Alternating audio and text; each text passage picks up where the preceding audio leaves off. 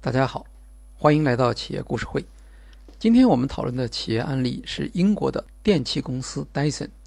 我们谈一谈 Dyson 如何在成熟的产业中实现技术创新。在许多消费者的眼中，吸尘器可以分为两类，一类是 Dyson 吸尘器，还有其他吸尘器。吸尘器是这家由英国发明家詹姆斯·戴森创建的电器公司所生产的核心产品，占其销售收入的百分之七十。传统吸尘器的原理是用压缩机制造真空，将杂物、尘土和空气一起吸入过滤袋，空气穿过过滤袋排出吸尘器。吸尘器结构简单，价格便宜。但传统的吸尘器存在着一个难以解决的困难，它的过滤效果和吸力之间存在着矛盾。如果过滤效果好，就会容易堵塞；而要提高吸力，就要牺牲过滤的效果。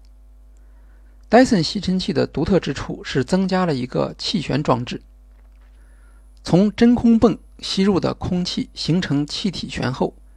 由于灰尘和杂质的重量高，在离心力的作用下被甩出气旋中心。更小的微粒在上升到涡旋上层之后，在速度更高的气旋中也会被甩出，落到尘杯里面。这样一来，气旋中心的位置就变得相对干净。使用更加致密的滤芯，排气时也不会堵塞。没有尘袋。吸力永不下降，这些是戴森吸尘器长期使用的产品宣传语。利用离心力分离空气中的杂物，以避免通风道堵塞，是工业企业里的常见做法。戴森曾经观察到当地锯木厂使用一个巨大的气旋除尘器，从空气中分离木屑。不过，将工厂使用的装置。用到家庭设备上并不容易，而且似乎有些小题大做。戴森说：“我们与其他公司最大的不同是始终专注于解决人们生活中的那些小问题，这些小问题往往会对人们的生活产生巨大的影响。当我们发现时，就会全力投入去解决。”戴森公司在研发产品之前。不会去收集消费者的意见与需求，因为那样做也找不到革新技术的思路。它的创新主要是由技术驱动，而不是市场驱动。戴森的独特能力之一是为研发创新的成果找到新的应用场景，比如一种名为“空气刀片”的技术，让空气高速穿过细微的小孔，形成强有力的风流。本来，这项技术是用来提升吸尘器的吸力，但空气刀片技术用于马达的研究失败了。不过，工程师们意外地发现，均匀压力下所形成的空气木刀片能够快速把沾水的手吹干。这就像车上所用的雨刮器，能够从手上刮去水分。二零零六年。戴森推出首款基于空气刀片原理的干手机。传统的热风烘干机在让皮肤干燥的同时，会带走手上的油脂，而戴森的干手器用超高速空气流带走水分，不需要加热，吹干双手只需要十到十四秒钟。在研发干手机时，戴森团队注意到。干手机高速吹风时，能够带动周围大量的空气，形成气流倍增效应。二零零九年，戴森研发出基于气流倍增技术的无叶风扇。它的原理是从底部吸入空气，在上部的环形结构中加压，高速吹出，带动外侧气体，形成稳定的送风。无叶风扇给消费者带来巨大的差异化体验。引发了市场需求的大幅度增长，模仿者众多。在最近五年时间里，戴森在国内发起侵权诉讼，光是生效的民事判决已经有四十多起。气流倍增技术的另一个用途是吹风机，不靠热量，而是用强力的大风来吹干头发。戴森说，传统的吹风机沉重、低效且噪声很大，还可能造成头发过热的损伤。考虑到使用吹风机的频率和人数，这显然不是个小问题。吹风机对头发的热损伤，主要是因为靠近出风口时过高的温度。戴森在这款产品内置了热感测器，可以以每秒二十次的频率测试出风口的温度，对加热元件进行实时的温度调节，将加热温度控制在一百五十度以内。这款产品把马达塞进了手柄部分，这样在长时间使用的过程中，也不会因为吹风机头部的重量过重导致手酸。戴森把马达叶片从通常采用的十一片增加到了十三片，噪音下降了很多。这不是因为噪音消失了，而是因为马达发出噪音的频率超过了人类的听觉范围。通过这样一些技术上的设计，Dyson Supersonic 吹风机发出的声音要比普通的吹风机更小、更集中。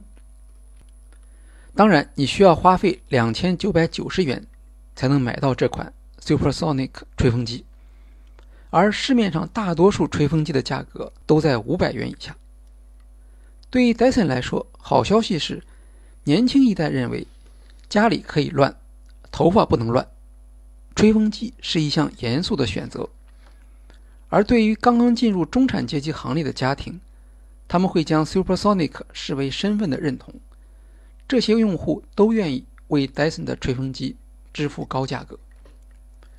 Dyson 认为，只要提供了真正的解决方案，高定价就是合理的。Dyson 说：“你知道，现在是一个大陆货的市场，他们想的只是把成本降低。”进行价格战，而在戴森公司，研发费用占到了营业收入的三分之一。戴森以数量巨大的原型测试和冗长的研发周期而知名。无尘袋吸尘器的原型高达五千一百二十七个，费时五年；Supersonic 吹风机的原型有六百个，费时四年。戴森说。整体来看，大部分公司对于创新、对于突破自己没有兴趣，他们没有勇气投入这么多钱去做研究。产品改进并不总是需要巨大的投入。将吸尘器里面的集尘盒改成透明外观之后，市场反应好到令人吃惊。戴森被称为英国的苹果公司，与苹果公司不同的是。人们很难猜想它的下一个产品会是什么。戴森说：“技术走向哪里，产品就会走向哪里。”起初，没有人想到吸尘器可以这样设计。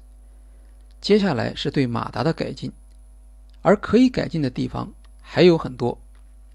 我们知道如何研发出更小的，而且同样高效的马达，因此可以把产品线扩张到更多的领域。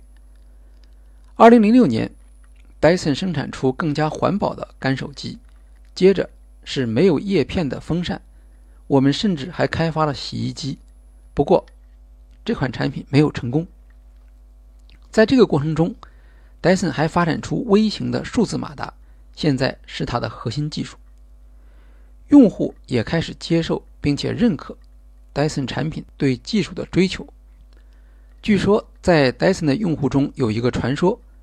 戴森会故意为每一种产品的马达设定一种声效，包括启动和制动的不同声效，以增加产品的科技感体验。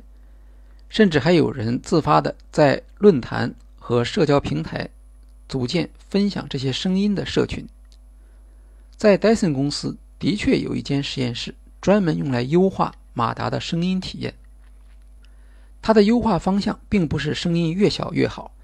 而是如何创造出一个带有科技感的很酷的声音，形成每一款产品的马达性格。戴森的最新赌注是固态锂电池和电动汽车。二零一七年，戴森宣布将在新加坡设厂造电动汽车，预计二零二零年上市。戴森认为，目前电池的应用越来越广泛，但现有电池在电量和安全方面并不令人满意。戴森的许多技术都可以应用在电动汽车上，像电机。电池、自动驾驶视觉系统。有评论者认为，戴森的产品开发周期太长了。